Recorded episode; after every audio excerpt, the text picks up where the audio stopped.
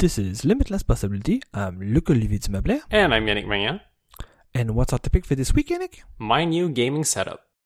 Ooh, but before you start, you have some follow up. Yep. Uh, first item of follow up is about the mini disc episode, episode 166. Uh, so we had a listener of the show, Chuck Schneider, uh, write in say is saying that uh, MD data was a thing. Uh, MD data was a way to use mini disc as a sort of alternative to zip disks back in the day. Uh, I I was aware that it was a thing. We just uh, omitted it from the show because it's not particularly interesting as a use case. It's just like zip disks, basically, not particularly special in any way. Um, but I did want to mention that. However, there is something a lot more weird uh, that you can do with Minidisc, uh, courtesy of the YouTube channel. This does not compute. Uh, last week they posted a video uh, showing a Minidisc e-reader uh, hmm. which is incredibly strange. Uh, so I would recommend that anyone who likes weird mini disc hardware go check that out. Uh, there's also a video by Techmoan that came out this week, which is just an unboxing of like I think upwards of 50 mini disc players that he got in a giant lot uh, from an auction site. Uh, wow. So if you want to see the variety of mini disc hardware, that's a great way to experience it. It is an hour long video, so uh, prepare yourself or watch it at 1.5x like I do. Um, but yeah, uh, lots of interesting mini disc content uh, that came out in the last two weeks. Uh, next up is some follow up for episode 163. That was the episode about Sony's missteps this year. Uh, I have some good news to report to PlayStation 4 owners. Uh, the CMOS bomb issue has been fixed as of PS4 firmware 9.0.0, which came out this week. Uh, in summary, what the CMOS bomb issue was, if you don't remember, is that if your PS4 CMOS battery was going to die once you replaced it, it would need to talk to PlayStation servers online in order to synchronize the clock. Otherwise, none of your games, whether they are physical or digital, would ever be playable again, which really, really sucked. And this came up when Sony announced that they wanted to shut down uh, servers for older systems. Uh, people sort of waved their arms around and said, oh, yeah, by the way, this has nothing to do with the older systems that they're thinking of shutting down, but there's a big issue, a design problem with the PS4 that harms its longevity as a console if their servers go down. So as of 9.0.0, this is no longer an issue. Um, so if you are an active PS4 owner, you probably already have this update installed.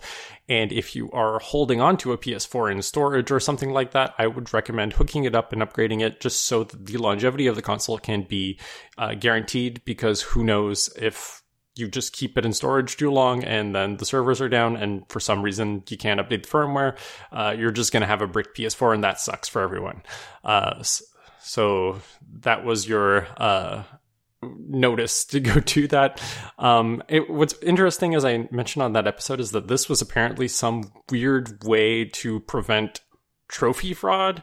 Uh, if you wanted to fake trophies, you could actually uh, take out your CMOS battery and have trophies that were awarded before the games even came out.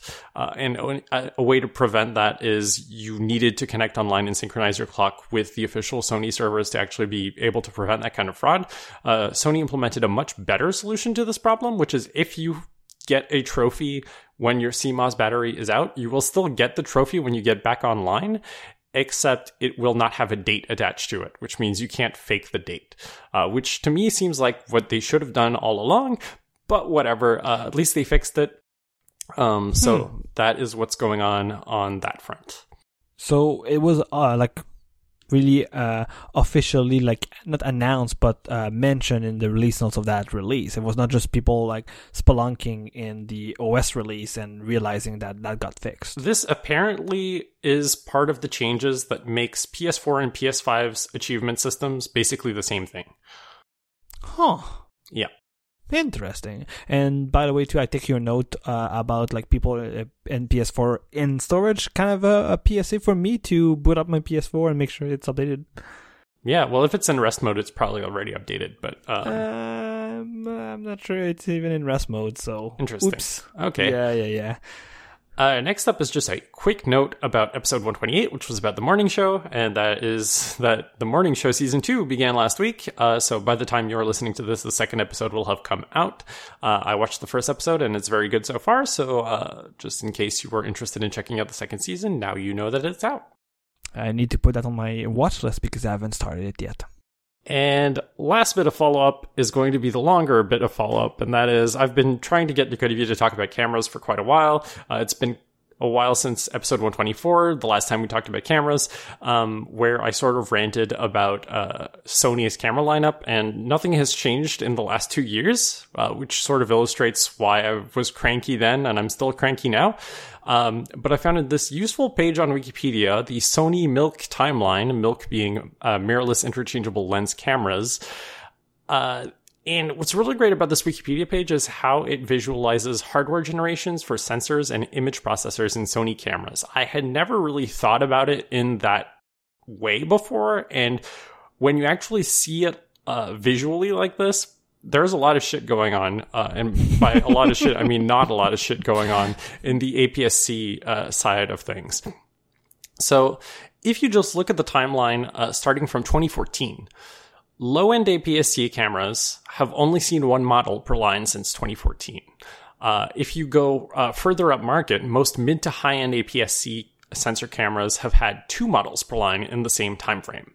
Um, now, all of these cameras, whether they be the low end or the mid to high end, uh, they all share the same sensor and image processor generation, uh, which means usually the primary differentiators between these cameras were quality of life features, uh, battery uh, efficiency, stuff like that. And not so much like camera performance differences. Um, but I want to sort of back away from the idea of since 2014, where basically the line has been stagnant since 2014. That's the point I made on the previous episode. And I made that evaluation like without even paying attention to the hardware generations of sensors and image processors because you just got that feeling from looking at the camera lineup. If we actually look at the sensors uh, on the page, uh, if you're looking at it right now, all of the gray cameras are using Exmor sensors. Uh, these are the first generation uh, sensor that were used in uh, these mirrorless cameras. And all of the APS-C cameras listed on that page have the Exmor sensor line. I would like to note for people that are just listening to our voices, um,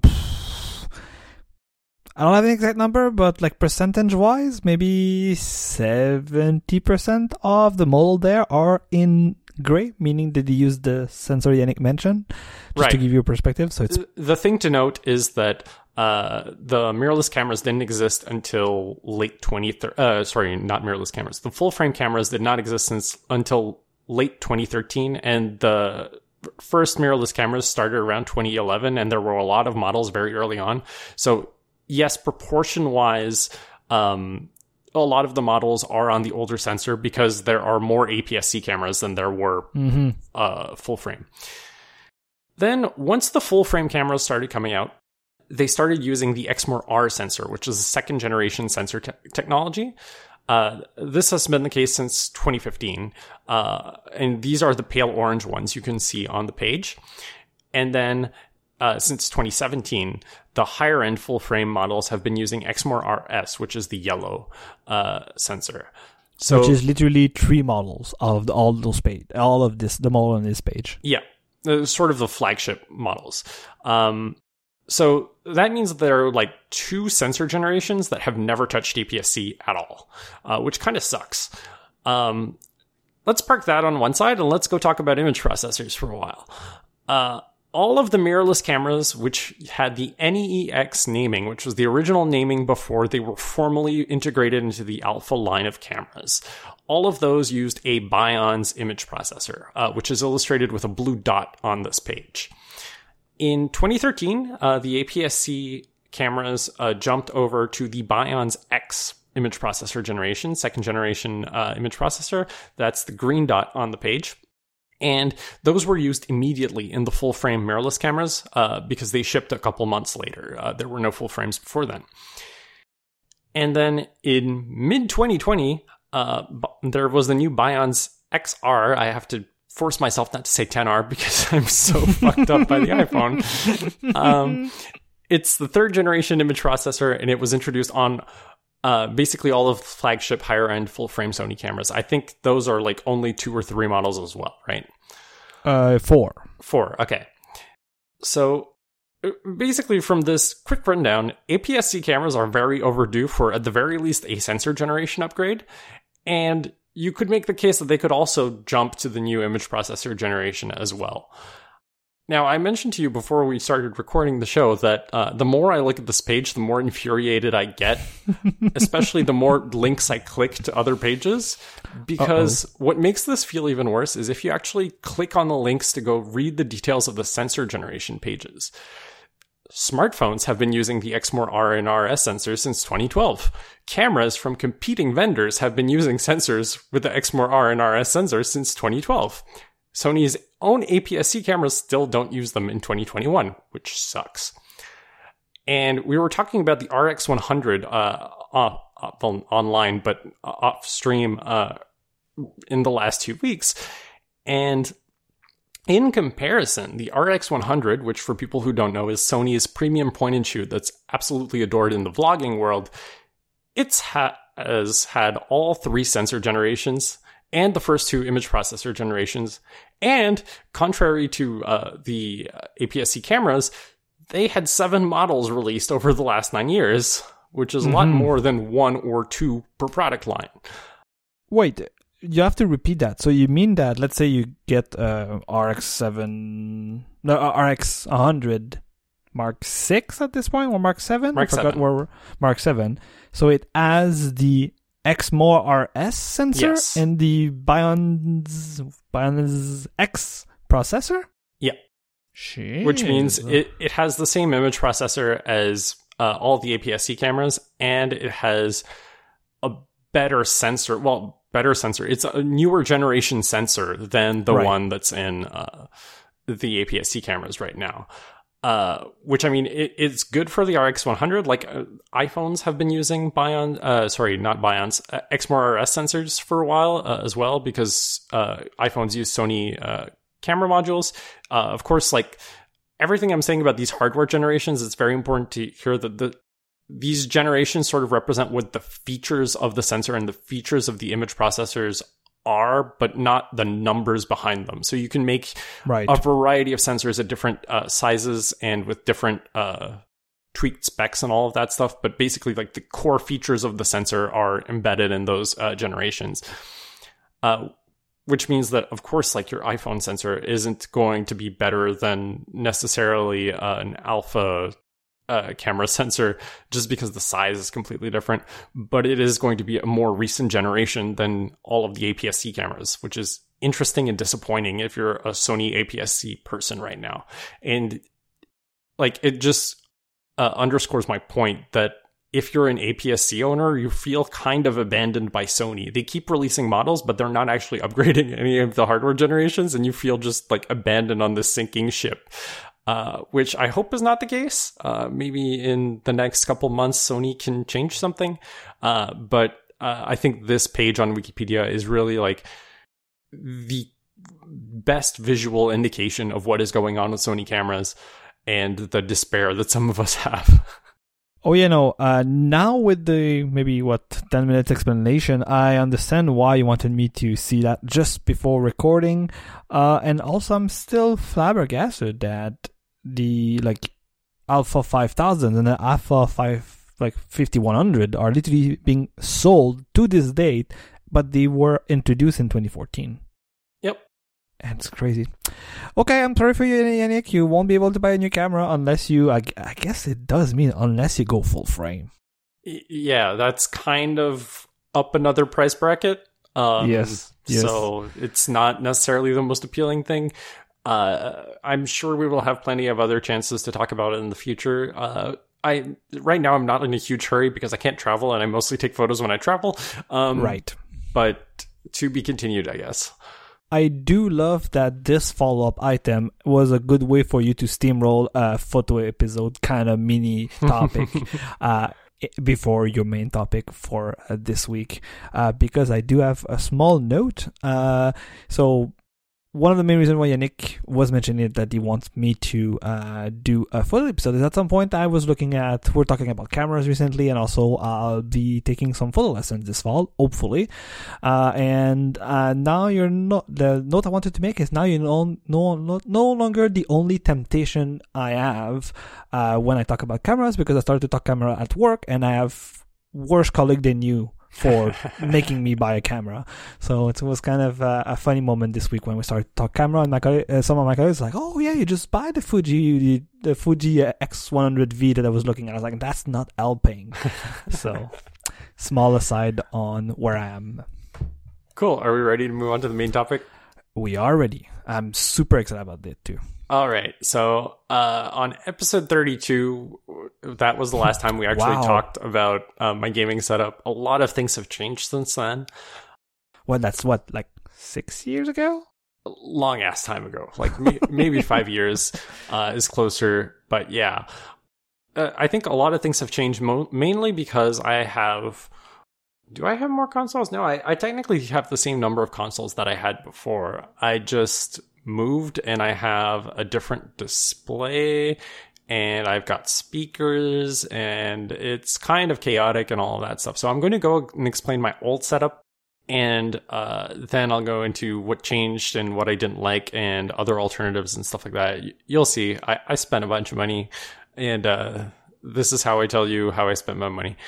Uh, so my main display, the display I'm looking at right now, is a BenQ RL2455, which is a 24-inch 1080p gaming monitor with one millisecond of lag. Uh, this is the monitor that was used for basically every esports competition with first-person shooters and fighting games across the entire PS4 generation. Uh, so it is battle tested for gaming uh, and uh, low latency gaming, especially. Uh, it has a 3.5 millimeter audio out jack on the back. Uh, and th- that audio out is hooked up to a pair of Mackie CR3 3 inch reference monitor speakers uh, via a 3.5 millimeter to stereo RCA cable.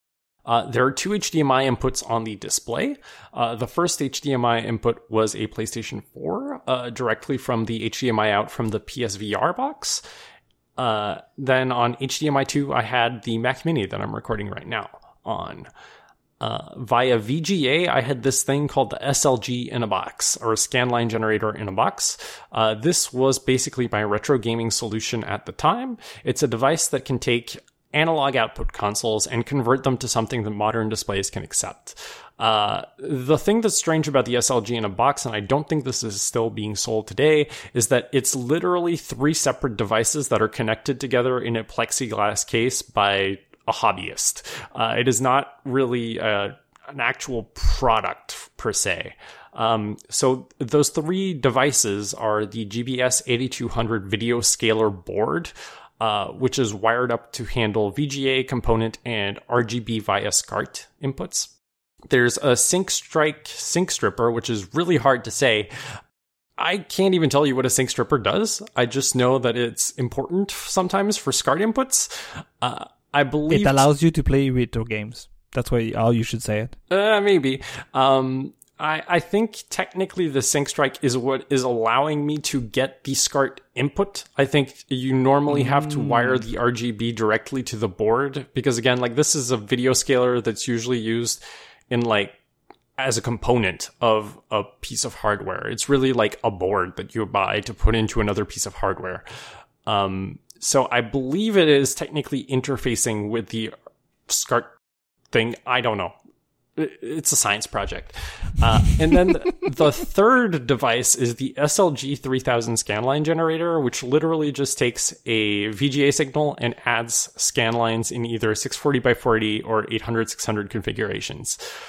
Um, so at the time when I was researching all of this, it was the cheapest and highest quality all in one product that you could buy that would do both RGB SCART and component consoles hooked up to a modern display with good looking scan lines. And that was my priority at the time. And it worked relatively well. Uh, the consoles I had hooked up to it were a Japanese PS1, a Japanese Sega Saturn via RGB SCART, and then I had a North American PS2 and a North American Wii over component. Uh, since uh, since I updated my setup, I've also region unlocked my PS2, which is a thing you can do now, apparently. Uh, you can actually flash the firmware to region unlock it now, which is great. Uh, so now I don't have to mess with weird workarounds to actually play uh, weird region games. Right, wasn't it? I think we talked about that offline recently, and wasn't it because you have a PS2 Slim? It's not just the Slim generation, it's just certain older models of the thick one are not eligible. Huh. But Okay. yeah, m- most models of PS2 can actually uh, be patched to be region unlocked and play PS1 backups or PS2 backups, but not both at the same time, which is a weird uh, thing. Uh, so if you want to play burnt games, you sort of have to swap a mode and stuff like that. Um, Oh. but yeah, if you want, uh, you can go look up MechaPwn and find uh, the details on the, that exploit. It's kind of outside the scope of what I want to talk about this episode, but it's a thing that you can do. Uh, so I had these four consoles, and I still have these four consoles, but I did not have any switches. Uh, so I would manually have to plug and unplug systems whenever I wanted to switch whichever one was active for a given input. So there were disadvantages to this old setup. Um, so the first one is that I was never satisfied with the component input. Uh, there was, uh, first of all, it always felt kind of dark and noisy, uh, which was not great. And it had heavy jail bars. Uh, so if you're not familiar with jail bars, the idea is uh, long vertical dark lines, in, and it was sort of worse on light backgrounds because you would see them more than on dark backgrounds. Um, and it was really weird and inconsistent. And every time I took a photo of off screen of a PS2 game, it looked bad. Um, and it looked bad because it did look bad. It's not like a weird camera angle thing.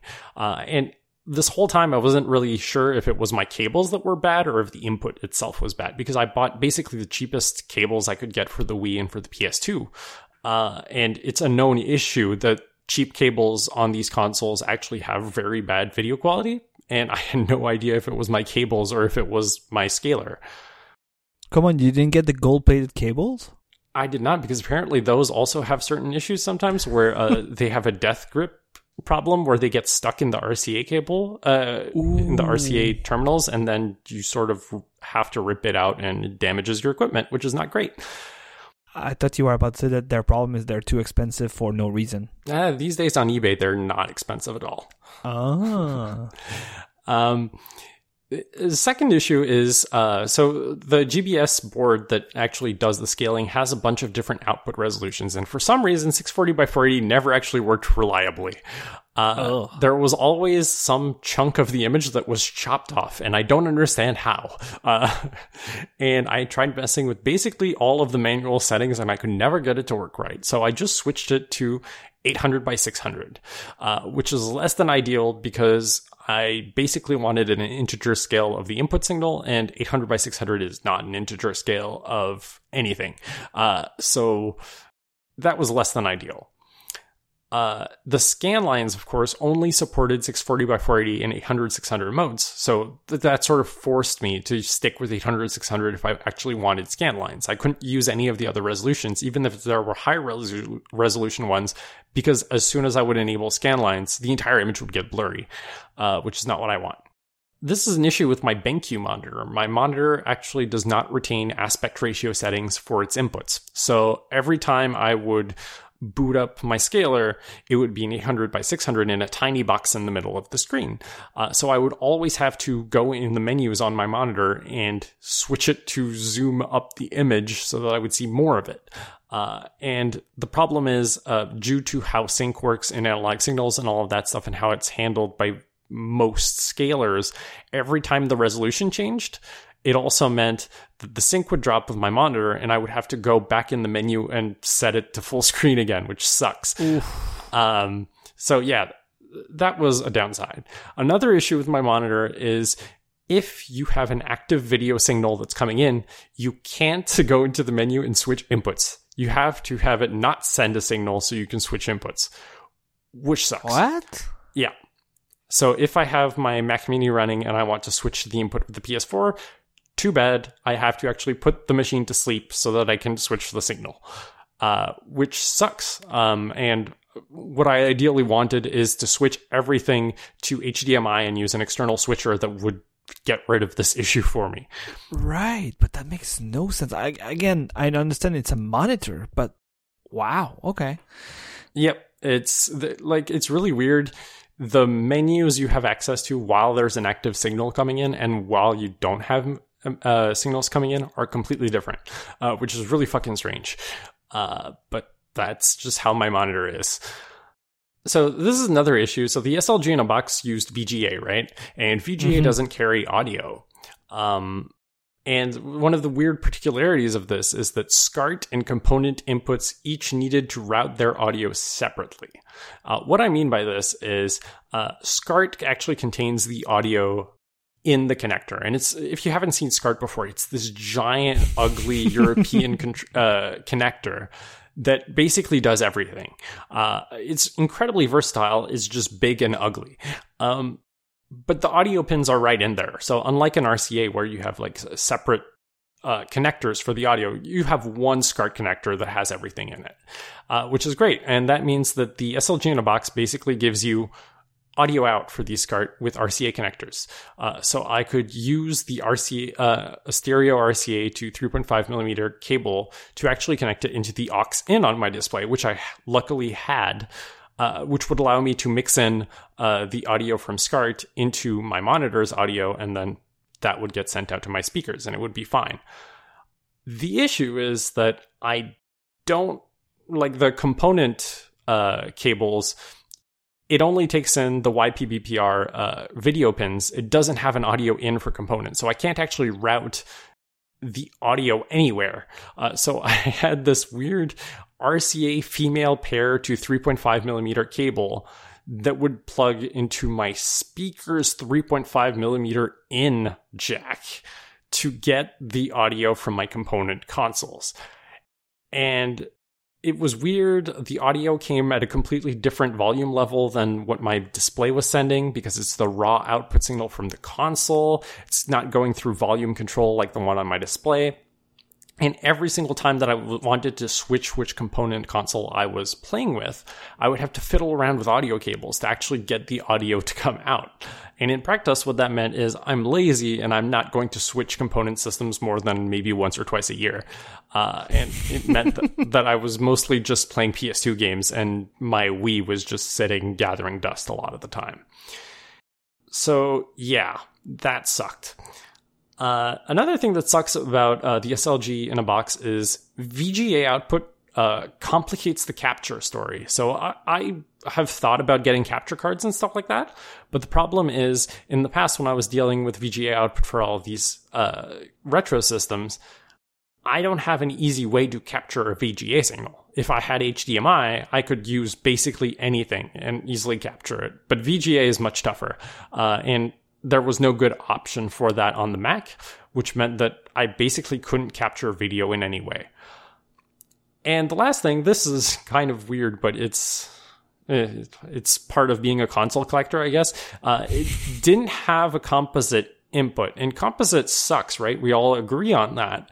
But uh, certain older consoles, like that's the best signal you can get out of them without modding. And I'm not particularly interested in modding a lot of systems. So, uh, having composite as an option would be nice for those kinds of systems. Um, but again, like that was like the least important thing, but it, it's just a nice to have that uh, I was thinking about. So before we get into what I got, I want to talk about all of the possible solutions to this uh, that were on the market and like the basically like the three flagship video scaler devices that people in the retro gaming community uh, swear by uh, for this stuff. So we're going to start off with the Micomsoft FrameMeister. You've no doubt heard mm-hmm. of this if you're mm-hmm. in the retro gaming uh, scene at all. Uh, at all, it was the undisputed leader for almost half a decade. Uh, it is a commercial Japanese video upscaler specifically designed for upscaling retro consoles. It has proper handling of the 240p resolution for pixel based games, and it has low latency motion adaptive deinterlacing for 480i games, uh, which basically meant whether you were using something like uh, a Super Nintendo or you were using something more recent like a PS2, uh, it would handle both pretty adequately.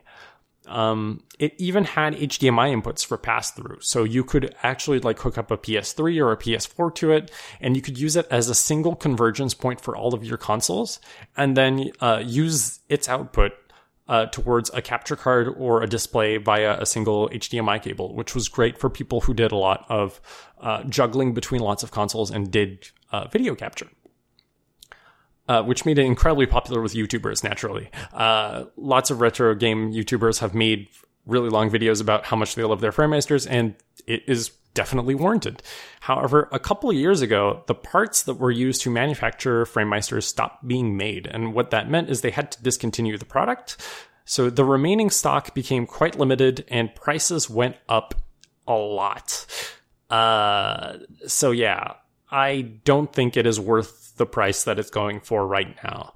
And on top of that, there is an added issue, which is uh, not only does the FrameMeister only output 1080p, but it seems to be having compatibility issues with certain types of 4K TVs, uh, which means it's not necessarily going to work with your 4K TV if you have one, uh, which is definitely going to turn some people off. If you see this thing, which is supposed to be great, but it costs like $700, $800 because of the new markups that people are putting on them, and then you buy it and you plug it to your 4K TV and it doesn't work, uh, you're going to feel scammed. So I would not recommend it uh, in the modern day because, especially if you're looking towards 4K, uh, you're probably not going to want a FrameMeister uh, as good as it was back in the day. Like uh, when it was selling for like three hundred dollars US, uh, brand new, like that was actually a really good value for what you were getting.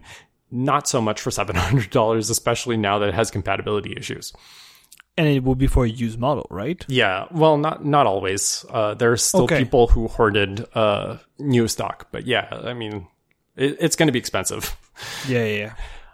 So next up in the lineup is the open source scan converter or the OSSC. This is not technically an upscaler. It is a line multiplier and we'll get into what that means in a little bit. Uh, it, it was designed with low latency and reasonable cost as priorities. And it has very similar inputs to the SLG in a box. It has RGB SCART component and VGA inputs. Um, so when I was saying low latency, this has less than two scan lines of latency. So one 240th of 16 milliseconds. So you can basically just say it's lag free because it kind of is. Because it's a line multiplier, output resolutions always need to be multiples of the input resolution. Um, and what this concretely means is that 1080p is not a supported output resolution. Uh, 240p does not uh, divide. Sorry, 1080p does not divide cleanly by 240p. Uh, so you're going to have to deal with 960p, and not all displays are going to enjoy 960p. Uh, so yeah, it also doesn't condition the sync timings. Uh, what this basically means is you're going to have compatibility issues with the older consoles and modern displays. So I think the best uh, example of this is the Super Nintendo. Uh, I believe most consoles have a sync pulse that is 59.97 hertz. The SNES, for some reason, outputs at 60.02 hertz. If your TV does not know how to handle this, it's just not going to show the signal, and you're not going to be able to play it even running through the OSSC. Uh, so you're going to have to deal with these kinds of compatibility issues for certain types of consoles. If you're playing more recent consoles, uh, let's say PS2, Xbox, GameCube generation that have interlaced video output, uh, the only type of deinterlacing that is supported on the OSSC is something called Bob deinterlacing, which cl- quickly flickers the video up and down on your screen. Unfortunately, this type of interlacing can lead to heightened image retention on IPS displays, and on OLED displays, it can be a burn in risk. So you probably don't want that. Mm. Sounds fun. Yeah. Then there's sampling modes. So what's interesting about the OSSC is it's kind of like what I said about the uh, SLG in a box, where it's a science project. This is also a science project, but instead of being a science project that is assembled of three different things, it's just a science project with a lot of knobs on it. Uh, so you can set the sampling mode to generic, and it's just going to accept the video signal, and it's going to look fine. But if you want the optimal quality out of your consoles, you are manually going to have to configure sync timings and sampling settings for each system and each resolution the system can output to get the cleanest pixels. I'm willing to bet that 95% of people who do, who have an OSSC don't bother with this because it's too much of a pain. No one wants to think about signal processing when they're trying to play retro games. But it's available. Uh, and that's sort of the advantage of the OSSC is if you're a very technical user or you're using extremely niche hardware that is weird and you want to support it as best as possible and you know what you're doing, you're going to be able to make it work with the OSSC. Whereas if you're just someone who wants to play retro games and not bother with all this shit, you're sort of buying into a bunch of stuff that you don't need, and you're probably going to have compatibility issues if you want to play Super Nintendo stuff or other uh, systems of that era. So I think it was a good option to have on the market, but it's definitely not ideal if you're just like a nobody who wants to play retro games. I am no, I'm this nobody. Cool, then you should get the next thing that I'm going to talk about, which is what I ended up buying. Yes, I know. I know because you know what? Like you're going through the list. Sorry for the small interruption, but I'm going through the list. I'm like, okay, I remember this My Life in Gaming episode. I remember this other My Life in Gaming episode, and I'm like, oh, we're going to that third My Life in Gaming episode. Yes. So uh, what I ended up buying is the RetroTink 5X. It is the first RetroTink product to be a proper scaler. Uh, there are a bunch of other RetroTink products which are called RetroTink 2X something. Uh, there's the 2X Classic, the 2X Pro, the 2X multi-format. There are a bunch of different uh, variations of that. All of those were line doublers. So they would take a 240p signal and they would spit out a 480p signal. And you sort of had to deal with that and there were a bunch of other issues that I don't really want to get into. Uh, for all intents and purposes, if you care about this shit, you should probably be getting a RetroTink 5X. Uh, it has RGB SCART, component, and composite, and is video inputs. Uh, right up there. For input resolutions that are supported, it supports 240p, 480i, 480p, 720p, 1080i signals, and all of the PAL equivalents. For output resolutions, 240p, 480p, 720p, 768p, 1080p in three different modes, 1200p, and 1440p, all over HDMI. RetroTink products are actually known for uh, how well they treat composite signals. Uh, a lot of people have said, like, composite is a terrible uh, video format, but if you have to use that video format, you should probably use it through a RetroTink because the combination of the filters and stuff that they have on board really makes the signals look a lot better than they honestly should. Uh, so that's neat if you have com- composite systems lying around, or if you basically have this stuff like uh, the N64 is a great example. We were talking about this a couple years ago, and I was in Japan and I was trying to find an S video cable for you. Uh, the N64, you basically have composite and S video as options if you don't want to mod it. And uh, a lot of people have the composite cable and have trouble tracking down a reliable S video cable. And it's kind of like if you don't want to mod your N64, you kind of just have to deal with composite. And it's kind of the optimal scaler for that because of how well it treats composite signals. And also, just to be fair to the N64 for once, the N64 is one of the systems with the cleanest composite signals output anyway. Uh, so it's not a huge deal. Uh, you have top class interpolation to keep non integer scaled images free of shimmering artifacts. So, as I mentioned earlier, if you're taking a 240p game and you're outputting it to 1080p uh, at the default mode, I'm going to say, uh, you're basically going to have a non-integer scale.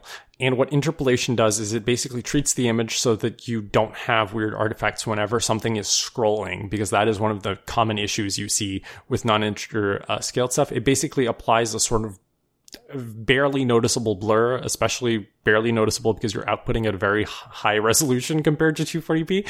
Uh, and it basically makes it so that everything every, every pixel size looks even even though it's not in reality which is good uh, it has zero lag motion adaptive interlacing for 480i signals. So none of that. Well, you can use Bob D interlacing if you want, but you, you basically reduce the uh, the likelihood of burn-in and image retention uh, for any 480i games, which is great.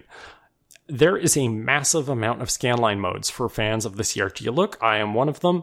Uh, it shipped with uh, a couple scanline styles, and then with firmware updates, they have gotten even more insane. And we'll talk about them in a little bit. Everything I said about the OSSC and its sampling stuff has been basically made into a user friendly package with the RetroTink. So there are presets for basically every console and console resolution that you can just switch through with a button on the remote. Oh, yeah, it comes with a remote control too. I forgot to mention that. Uh, so uh, let's say you're playing a a Saturn game and it's 320 pixels wide. Just switch to that thing, and suddenly your pixels are going to be perfectly crisp, like you're playing on an emulator, uh, which is a lot less trouble than it would be on the OSSC, where you'd have to basically change like three or four numbers by fucking around with hertz values and with an up and down menu. None of that shit. You just choose SAT 320 on the menu, and you've got perfect pixels. Uh, so it's great. It basically lowers the effort required to actually have optimal uh, pixel clarity for your games. And uh, frequent firmware updates that add significant new features to the device. This is huge. Uh, since I've gotten my RetroTink about a month ago, there have been four firmware updates that have added significant features every single time, and it is a huge deal. And it doesn't look like it's going to stop anytime soon. Uh, so probably this product is just going to get better over time, and that's insane. Uh, so I guess the conclusion here is this is the one you should buy. It's currently the best no hassle plug and play video scaler for retro consoles on the market. And it has a lot of bonus options, even then, uh, that allows you to fine tune things if you want to without being overwhelming to the user. Like there's nothing that you see and you're like, wow, I'm going to need to take some kind of advanced math class to figure out what this does. No, you can just read the manual and everything is explained in plain language and you can get a pretty good idea of what's going on. So those are the uh, the three scalers I want to talk about. Talk about now. Let's go through my actual new setup. Um, so I'm using the same old monitor as before, the BenQ RL2455, uh, but on HDMI one I have a HDMI 4 port switch, which is the View HD prosumer 18 gigabits per second HDMI 4 times 1 switch. On HDMI 2, I still have my Mac Mini uh, for a reason that I will explain a little bit later. Uh, I would have liked to hook it up to the switcher, but it doesn't work, uh, and I'll explain why. VGA, nothing anymore. Uh, so that's cool. Monitor's audio out is still going to the Mackie speakers. In the HDMI switch on input 1, I have the RetroTink. On input 2, I have the PlayStation 4. Uh, input 3 is empty. Input 4 was originally supposed to be the Mac Mini. That has not happened because of what I'll explain in a bit. So, going through all of the uh, disadvantages from earlier, component jail bars. There are none whatsoever with the RetroTink. My cables were fine. Uh, actually, component quality on this thing is fucking insane.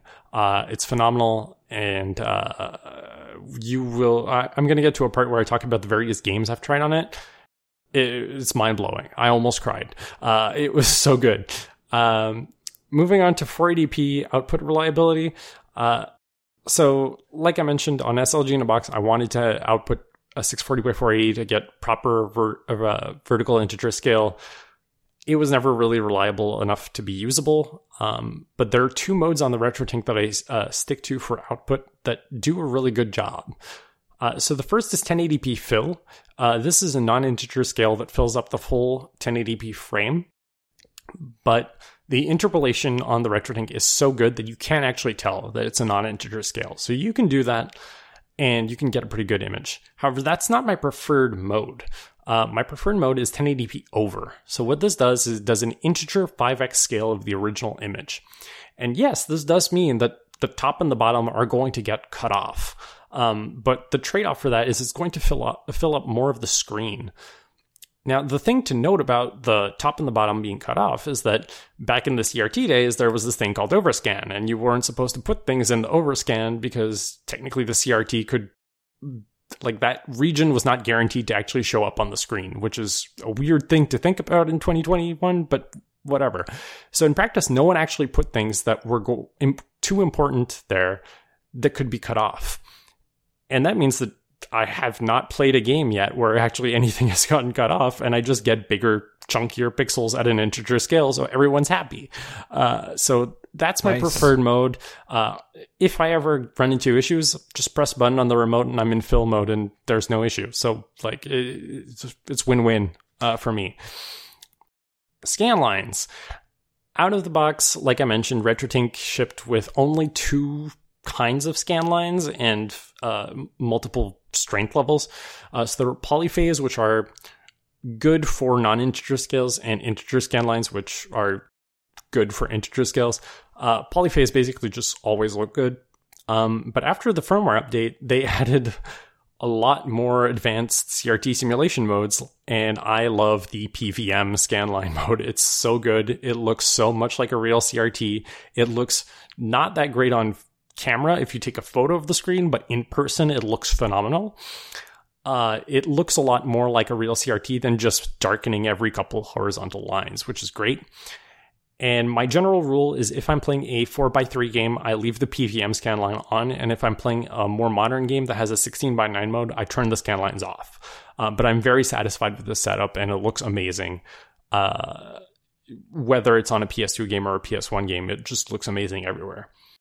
Uh, monitor aspect ratio. I don't have to tinker with the menu on my screen anymore because it's outputting 1080p, and that is the native resolution of my panel, so I don't need to touch it anymore. It's fantastic. Input switching. Uh, my HDMI switch is automatic by default, so I don't really need to switch inputs at all anymore, except for the Mac Mini. And the reason the Mac Mini had to stay on HDMI 2 on my monitor is because my HDMI switch was made for TVs and not for desktop monitors. And what that means is uh, when the computer asks the display what resolution it is, my HDMI switch doesn't know how to answer that. And it just says, I don't know, deal with it. And then the Mac Mini just says, okay, then I'm not sending you a signal. Uh, so I have to put it on HDMI 2 directly because otherwise it just doesn't get a signal. And that sucks because it means I still can't switch between my Mac Mini and my consoles whenever I want. But I'll deal with it. um, audio routing. Everything goes through the RetroTink. Everything in the RetroTink goes through HDMI, and HDMI is already being received by my monitor and outputting it to my speaker. So it's fantastic. I got to remove a lot of weird dangling audio cables all over the place and just streamline everything with one cable. I love it. Uh, VGA output complicating capture no longer a problem because RetroTink outputs in uh, HDMI. And lack of composite, I have a composite input now. Who cares? I can get an NES if I want and plug it, and it'll look as good as it can with composite. Uh, It's great. I do have a question about composite because I was uh, in preparation. I was looking, and they seem to mention uh, on the RetroTink website that you have an option to go composite through SCART Yeah. and also have the composite uh, option. Yep. So SCART has pins for composite video. It has pins for RGB video, and depending on the cable you're using, you may get both signals. You may get only one of the signals. Uh, so it's there so that if you're using literally like old school European SCART cables and they're wired up for uh, composite video, you can use those. But in practice, if you've got a SCART cable, you're probably using it for RGB and you're going to use the RGB mode because it looks Mm. better. I see. I see. All right, now I want to talk about specific games that I tried because different games that I've played have made me realize a bunch of different things about modern video games, which is not what I was expecting. Uh, but we're going to start with the first game that I tried uh, on the RetroTink, and it was F Zero GX for the GameCube. It's not just one of the best GameCube games, it's just one of my favorite games in general. And this is the game that when I booted it up with the RetroTink, I basically almost cried. Uh, this game is the proof that you don't need whiz bang graphical features to continue looking absolutely gorgeous like 20 years later. And it sort of demonstrates that the Nintendo philosophy of exceptional creative direction and high frame rates really helps with the longevity of a technologically aging game. Um, but it made me realize something bad about the Switch. Uh, I was about to say it's so it's time for you to buy a Switch, no, but no. no. Oh, I tried again. I tried again. a lot of Switch games target non-native resolutions. Um, and you, you probably don't even really think about it, but if you're using the Switch on a 4K TV, you're technically being impacted by this. So most Switch games r- render to resolutions either between 720p and 1080p or below 720p. Uh, for example, Splatoon 2 renders at 720p internally. What happens right now if you have your Switch in a default state is that 720p image is upscaled to 1080p internally, and that is a 1.5x upscale, which means it will look bad. And then is being upscaled 1080p to 4K and a 2x integer upscale, which means your bad upscale continues to look bad. Uh, and so if that internal upscale sucks, which spoilers it does, uh, that is the upper bound of how good your upscales are going to look someday in the future. What would be better is in the scenario would be if the switch output of flat 720p, that's a 3x integer upscale to your 4K TV, which would be much cleaner than having a 1.5x upscale in the middle for no reason. This is a problem that impacts basically the entire PS3 and 360 generation because those consoles were never really powerful enough to render most games at either a full 720p or a full 1080p. And the problem is, uh, the more graphically ambitious your game, uh, the more likely it is that it's going to render at wacky resolutions like 552p, like you see every once in a while on the Switch. Uh, and there's just no clean upscale from that at all. like there, it's just going to look bad all the time. Uh, and if you ever play games that look amazing on portable mode, and then you put them on the dock and they still look kind of shit, uh, it's probably because it's rendering at a native 720p on portable mode, and then it's scaling weirdly to 1080p and then to 4K on your television. And the other issue, and this is has been really uh, reinforced by the direct that just finished airing a couple hours ago, is that uh, a lot of these Switch games cannot maintain a stable frame rate or even really 30 frames per second, which really help uh, hurts playability. Uh, there was a lot of weird N64 era 15 to 20 frames per second shit during that direct, and it was embarrassing. Uh, so. Yeah, F Zero GX, it's a flat 60 FPS all the time. It looks fucking amazing because it has good creative direction and it renders to native resolution so it upscales cleanly and everyone's happy and it looks amazing. And really like all it makes me want to do is play more gamecube games which is not a problem aside from the fact that gamecube games have gotten stupidly expensive. Uh, so yeah. All right on to the next game tekken tag tournament for the ps2 I actually ordered this game the day that I got my RetroTink because I was very curious about a very specific thing. Tekken Tag is one of the PS2 launch games that shipped with code that was written against the earliest versions of the SDK that actually shipped. Um, that means that access to graphical features weren't completely fleshed out at the time, and you were locked into very specific rendering modes and couldn't make the most of the hardware. What's also interesting about Tekken Tag is it has an HD remaster on PS3, and it effectively uses the same assets of the PS2 games, but it renders at a higher resolution, namely 1080p. So I wanted to figure out how good PS2 launch games look on the RetroTink and how close does it get to the HD remaster. So PS2 launch games look shockingly great on the RetroTink. Uh, I'm also very curious about Ridge Racer 5, which was by the same company and used the same SDK version as Tekken Tag. I also think I prefer it to the HD remaster because it feels like a more honest representation of the game. And what I mean by that is HD remasters that use original assets tend to have this weird unca- uncanny valley effect. Um, 3D models in these games are generally only designed to have as much detail as is necessary to look good at the original resolution. So sometimes rendering at a higher resolution can accentuate imperfections or weirdness that was not visible at lower resolutions and certain types of effects can look completely wrong or unnatural when rendered at higher resolutions and make things look maybe plastic when they shouldn't uh, at the original resolution. So if you upscale the game from the original resolution, the game mostly still looks like how it used to, and your brain fills in the missing detail with what w- would be natural to see. Whereas uh, if you play it on the on the high resolution rendering mode, things are just going to look weird and stick out more than anything else.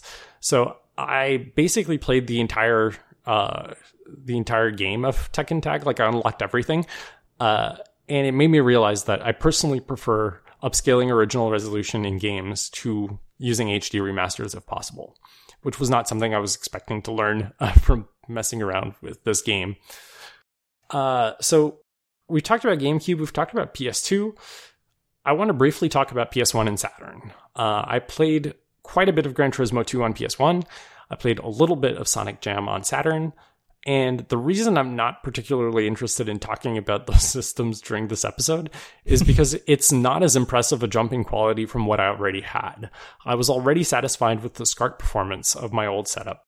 There are significant changes with the RetroTink, but mostly it means better handling of 240p signals and the availability of optimized sampling modes. And the problem with optimized sampling modes is you need to know the horizontal resolution of the game you're playing. Uh, so a lot of people will assume that 240p is 320 by 240, but that's not necessarily the case. Some games render at 256 by uh, 240 and have rectangular pixel size, which is not an issue with CRTs. It is an issue with LCD displays, which have square pixels all the time.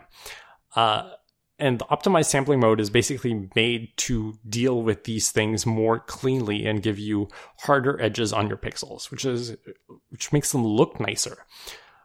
But in practice, you have no real way of finding out what resolution the game is. Uh, so you kind of either have to find references on the internet or guess or use an emulator. And that's kind of a pain to figure out. Uh, some games use different resolutions in menus and gameplay. Gran Turismo 2 is a perfect example of that.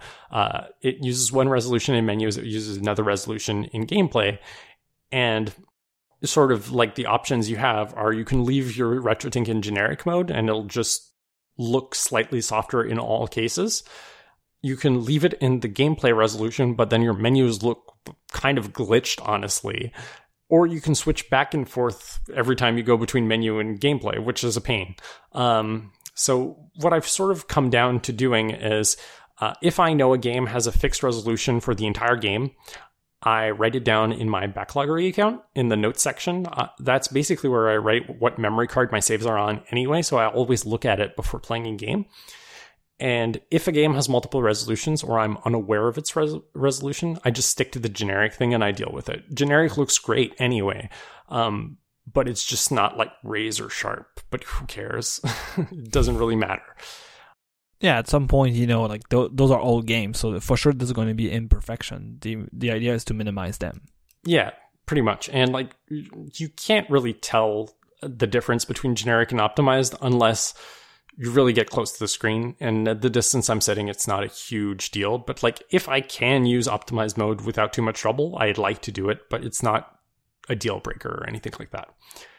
Uh, the one last note I want to add before I move on to my uh, the future of my gaming setup is I have not tried any consoles over composite because I don't have anything where that would be the highest quality video signal that I could, I could use.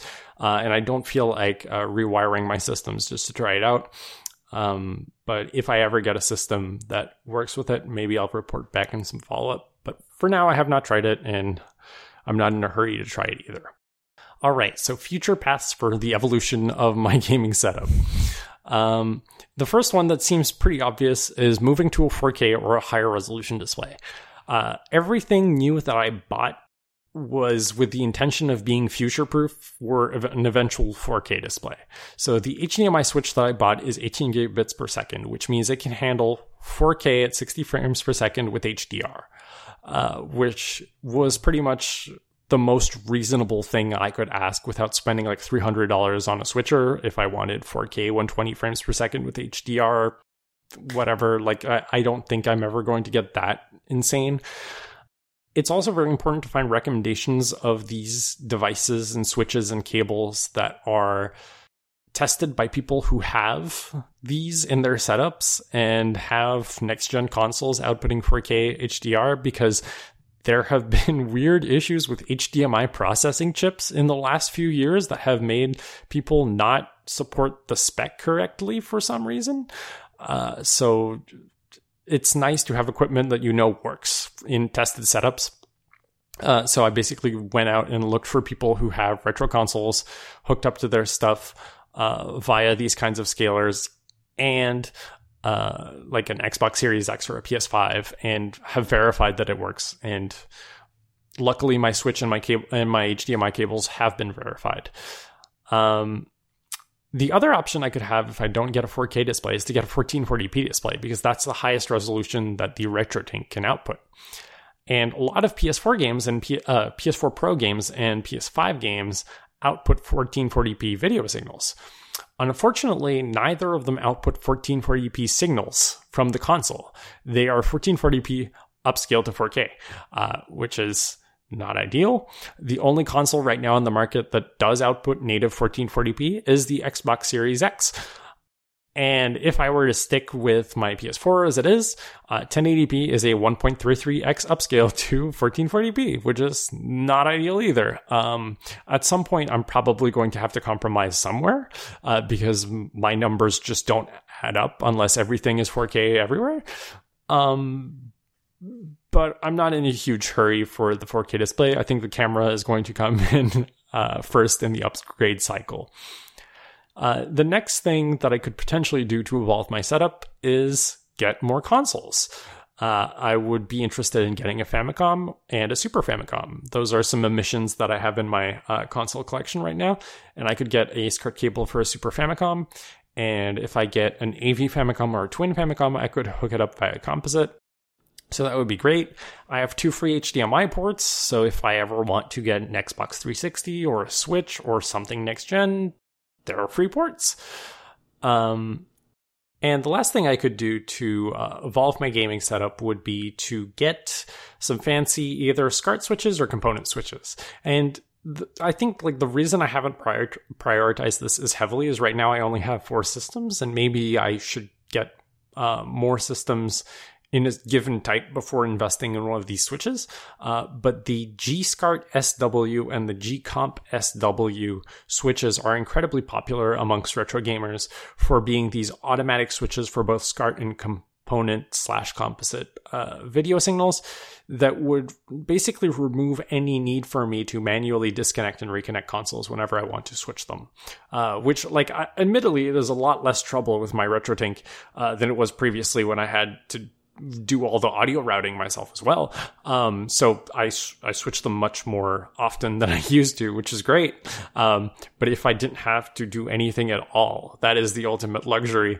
Uh, and I would love that. Um, so maybe eventually the only thing is G-SCART and G-Comp switches are quite expensive, uh, especially when you can compare them to like uh, passive switches from like ages ago that were just like these tiny, maybe twenty dollar boxes that just had RCA jacks all over them.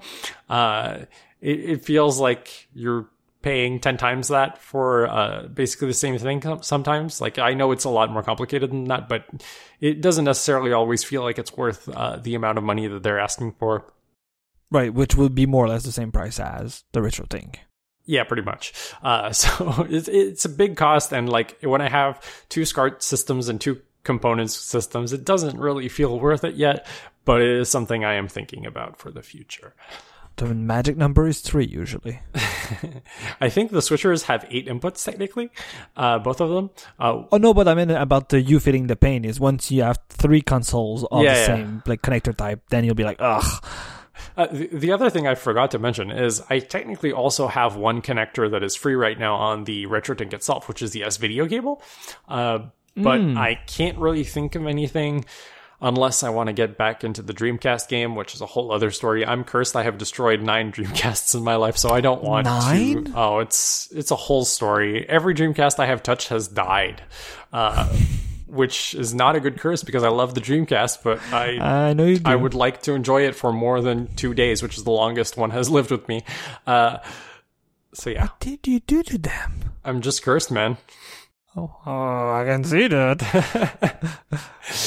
uh, but technically, like if uh, Dreamcast output, it's like you can get a bunch of really weird RGB cables for it, which I don't really understand what's going on there. But it's like it sounds complicated to do RGB with Dreamcast. Uh, you can get S video or you can get VGA, which I'm trying to get out of the VGA business. Uh, so uh, it would probably be S video, except I am I going to be able to have a Dreamcast for more than two days? Mm, not sure. I wouldn't take that bet. Uh, so yeah. So that's the whole thing that uh, I've got going on with my gaming setup. It's a really fun time right now, especially now that I am fun employed. Uh, I can just spend all day playing video games, and that's great.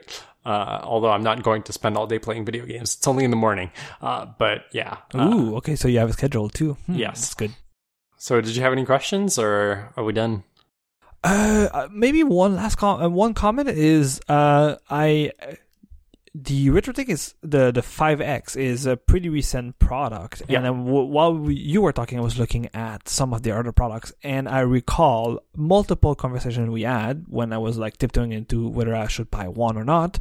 Is that I sh- was looking heavily at the uh, 2X Pro. Well, I, I forgot I closed the page accidentally.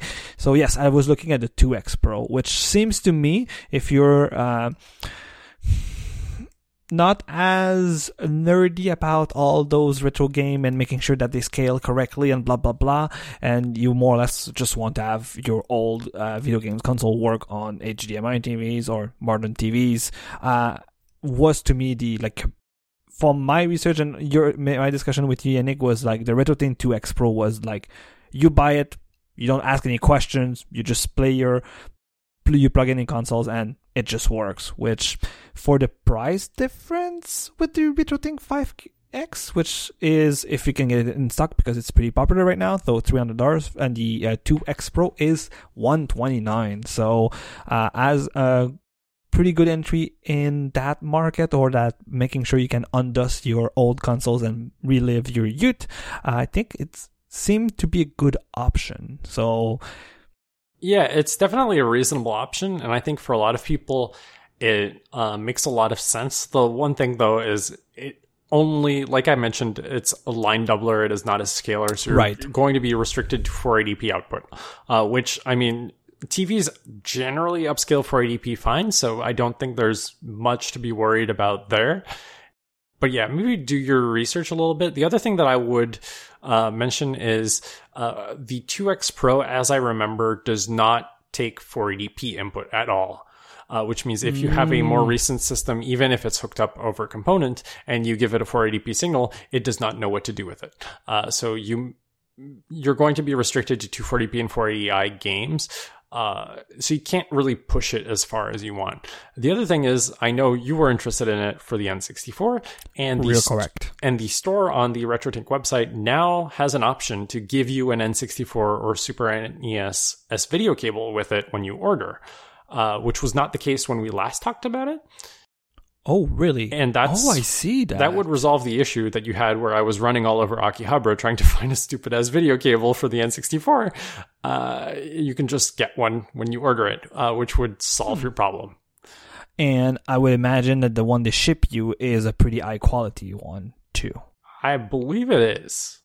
Nice, nice, nice. nice. Mm, mm, mm, mm, mm. I was worried that I would quite enjoyed this episode, but that I would have to put something on my shopping list at the end of it. And oh wow, the price of it's ten dollars, not Yeah. even eight dollars. Wow. Okay. Mm, thank you, Yannick. I guess. I didn't cost you the full 300 bucks, so it's great. Uh, the one thing I will mention about uh, RetroTink 5X availability is that due to the pandemic and the chip shortage, it has been really hard for uh, Mike Chi to source parts for the 5X. Uh, so he's been making about a batch available a month. At the time we are recording, which is September 23rd, the next batch is going up tomorrow. So by the time you hear this, it's going to be gone already because last time it was gone in 15 minutes. Uh, so keep your eyes out on the RetroTink website and on, let's say, resources like RetroRGB or the RetroTink Twitter uh, for availability news if you are interested in picking one up because you're going to be ha- uh, you're going to need to be fast with your trigger finger to actually get one of these. I got mine purely by chance. Uh, i was browsing uh, the select button forums one weekend and one of my friends posted that the retrotink 5x had just gone up for another batch and i was in the first 10 minutes and i checked out and it was gone right after. Uh, so i only got it by chance. Uh, and uh, you're going to have to work for it if you want one. But uh, one batch a month is about average right now. Right, and I was reading that they seem to mention that for this batch, you would expect to get it by October 31st. Um, so it's pretty fast, I would say, for something that is in high demand and is per- really constrained for the chip shortage. And I got mine right around the uh, estimated time that was stated for me. So you can basically trust that the estimate is going to be correct. Oh, nice. Nice, nice, nice. So, but I guess eh, worst case scenario, you can use their line doubler, and maybe the next month, if you're unlucky, at least you have something in between because those are in stock and they seem to ship pretty fast. Yep. Good. So to find all the links that Yannick mentioned and all the products that you should not buy because you'll be poor at the end, including the uh, big follow-up item about Sony Alpha and all the Sony cameras, you can find the show notes for this episode at limitlesspossibility.net slash 168, so 168. You can also find our back catalog at limitlesspossibility.net. You can find the show on Twitter at limipo underscore podcast. That's L-I-M-I-P-O underscore podcast. You can find us individually on Twitter. I'm at Lucconouche. That's L-U-C-C-O-N-O-U-C-H-E. And Yannick is at? Sakurina, that's S-A-K-U-R-I-N-A. And we'll see you in two weeks. See you in two weeks.